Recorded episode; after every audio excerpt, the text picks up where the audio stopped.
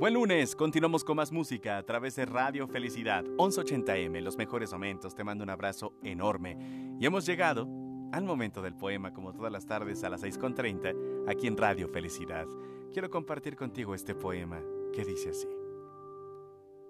No me enamoré de ti por algo físico. Me enamoré de tu forma de tratarme, de tu forma de pensar, de lo complicado que somos, de tu manera de comprenderme de tu sentido del humor, de tus chistes y bromas, de cómo soy cuando estoy contigo, más real, más sincero, menos amargado. Eso es definitivo.